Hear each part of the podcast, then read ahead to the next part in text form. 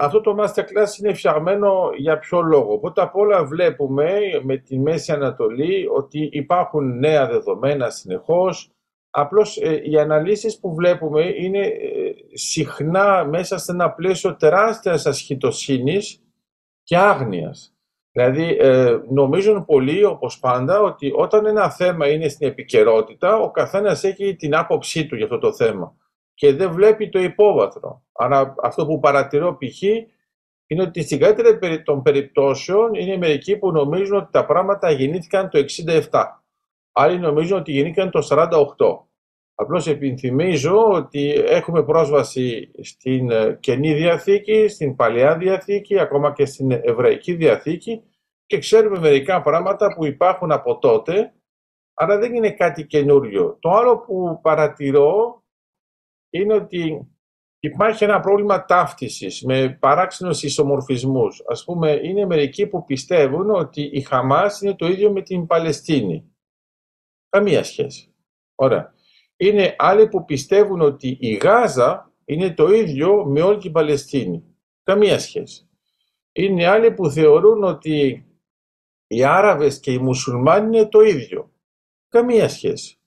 Γιατί πολύ απλά οι Άραβες υπήρχαν πολύ πιο πριν. Ωραία.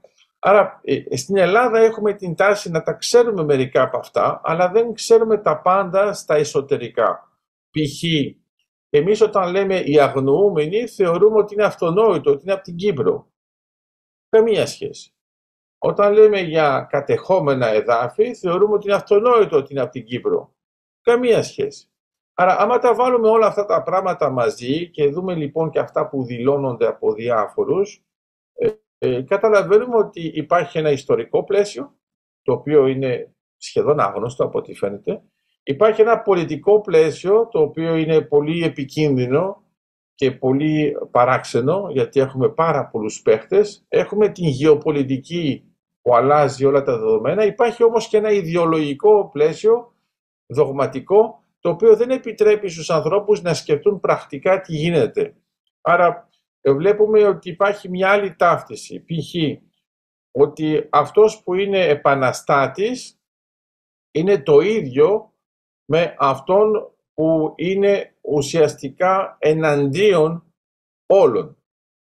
Μα δεν είναι αυτό η επανάσταση. Αυτό μπορεί να μοιάζει με εξέγερση ή μπορεί να μοιάζει με εκτόνωση. Ωραία. Το άλλο είναι ότι ε, έχουμε την εντύπωση ότι υπάρχει μια ταύτιση όταν μιλάμε για τρομοκρατία ή για πόλεμο.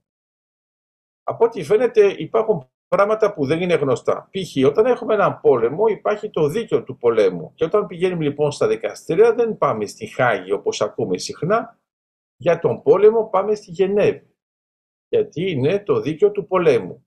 Άλλο. Στη Χάγη πάμε για πράγματα που είναι πολύ πιο μεγάλα που μπορούν να αφορούν όλη την ανθρωπότητα για εγκλήματα κατά της ανθρωπότητας, γενοτονίες. Okay. Όταν έχουμε ας πούμε πράγματα που αφορούν τα ανθρώπινα δικαιώματα πάμε στο Στρασβούργο. Άμα αφορούν μόνο την Ευρωπαϊκή Ένωση πάμε στις πού; Ε, πάμε στο Λουξεμβούργο. Ε, όλα αυτά τα μπερδεύουμε και κανένας δεν ξέρει για ποιο πράγμα μιλάμε στο τέλος. Άρα όταν λοιπόν μιλάμε για μια τρομοκρατική επίθεση και μετά εγώ ακούω ότι μιλάμε για πόλεμο, η κήρυξη ενός πολέμου γίνεται μεταξύ δύο κρατών. Υπάρχει ένας κώδικας.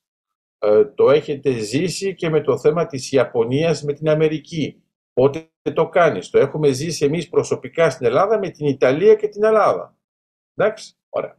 Άρα υπάρχει ένας κώδικας. Όταν όμως υπάρχει ένα κράτος και μια οργάνωση η οποία δεν είναι κρατική, τα πράγματα δεν είναι ακριβώς τα ίδια.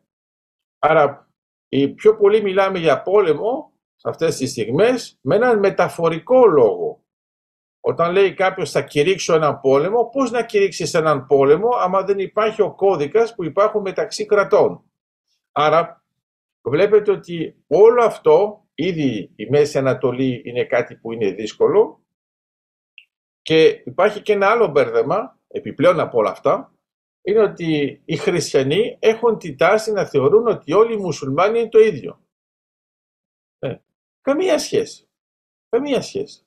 Γιατί οι Σουνίτες και οι Σιήτες είναι πραγματικά εντελώς διαφορετικοί, έχουν μάρτυρες οι μεν, δεν έχουν οι άλλοι, παίζουν εντελώς διαφορετικά ήδη από την εποχή του Αλή και δεν καταλαβαίνουμε εμείς ότι ε, δεν έχουν καμία σχέση το ένα με το άλλο. Απλώς εδώ υπάρχει ένα άλλο πρόβλημα. Πολύ συχνά η μόνη σχέση που μπορεί να έχουν διάφορες παρατάξεις δεν είναι τα θεμέλια τους όπως πιστεύουμε, αλλά είναι ο στόχος τους. Αν έχουν τον ίδιο στόχο, εμείς έχουμε την τάση να τους θεωρούμε ότι είναι μαζί. Κάνουμε τέτοια λάθη και στην Ελλάδα. Υπενθυμίζω, ας πούμε, στους Βαλκανικούς πολέμους, στον πρώτο και στον δεύτερο, έχουμε ένα τέτοιο θέμα. Αλλά πρέπει να είμαστε πολύ προσεκτικοί γιατί μερικές φορές όταν έχουμε μόνο έναν κοινό στόχο και καθόλου θεμέλια μαζί, αυτό δεν λειτουργεί συμμαχικά. Μπορεί να λειτουργεί καταλυτικά, αλλά όχι συμμαχικά. Όταν θέλουμε να φτιάξουμε μια αληθινή συμμαχία, πρέπει να έχουμε κοινά θεμέλια.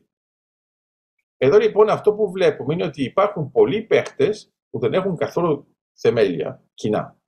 Έχουμε λοιπόν και το κερασάκι που εμείς το γνωρίζουμε πολύ καλά ως Έλληνες, είναι η Τουρκία. Ωραία.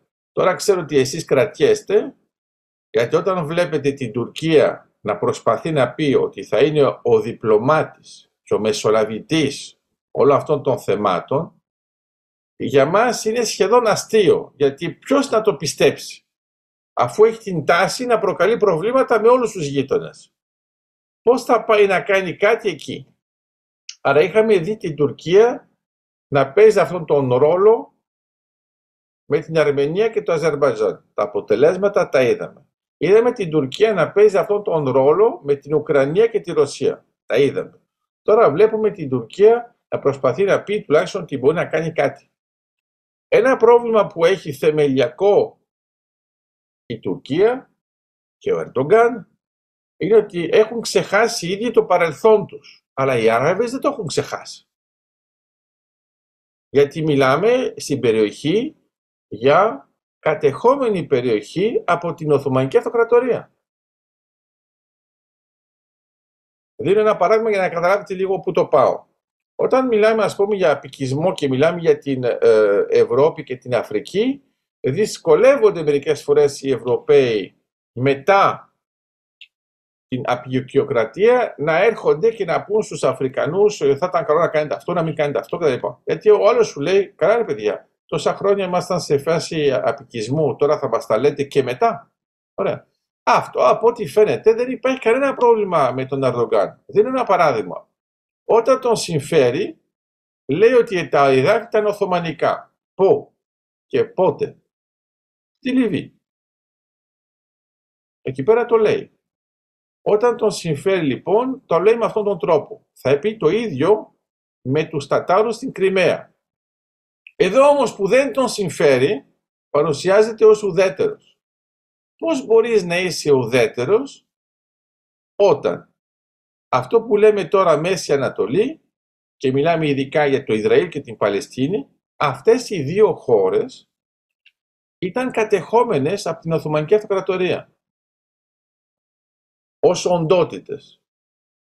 Μετά απελευθερώνονται λόγω του Ηνωμένου Βασιλείου και δημιουργούνται ουσιαστικά μετά το 1947.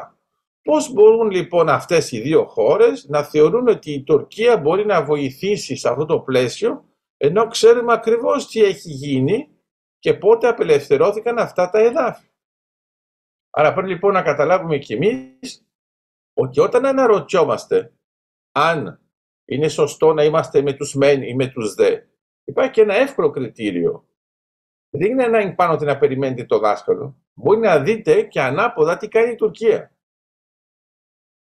Άρα, άμα λέτε, ας πούμε, εγώ είμαι με τον Α ή με τον Β και βλέπετε ξαφνικά ότι η Τουρκία λέει, εγώ είμαι φανατικά με τον Α.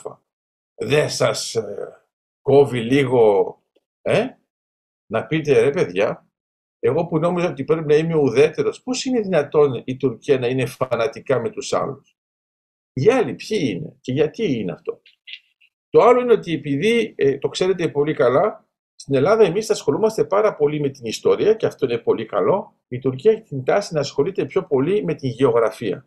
Όταν ασχολείσαι μόνο με τη γεωγραφία και ξεχνάς την ιστορία, έχεις την εντύπωση ότι μιλάς συνεχώς για επικαιρότητα. Μια επικαιρότητα δεν είναι ιστορία. Έχει ένα βάθος. Okay. Άρα δεν είναι κάτι που εμφανίστηκε τώρα. Εδώ αυτό που έχει ενδιαφέρον έγινε μια επίθεση και όταν λέμε και στους δημοσιογράφους αυτό είναι μέσα στο πλαίσιο ε, της επαιτίου του Yom Kippur κτλ. Καταλαβαίνουμε ότι οι άλλοι δεν ξέρουν καν τι είναι το Yom Kippur. Δεν ξέρουν καν ότι είναι επέτειος και δεν ξέρουν καν ότι έγινε αυτό συμβολικά. Άρα κατά συνέπεια μιλάμε απλώς ότι έγινε μια μέρα, μια συγκεκριμένη ημερομηνία. Ναι, ρωτάω, άμα αυτή η μέρα είναι το Σάββατο και η συγκεκριμένη ημερομηνία είναι 7 και μιλάμε για ένα θέμα που αφορά Ισραηλινό στοιχείο, είναι εντελώς αδιάφορο; Ε, δεν είναι, γιατί υπάρχει ένα υπόβαθρο.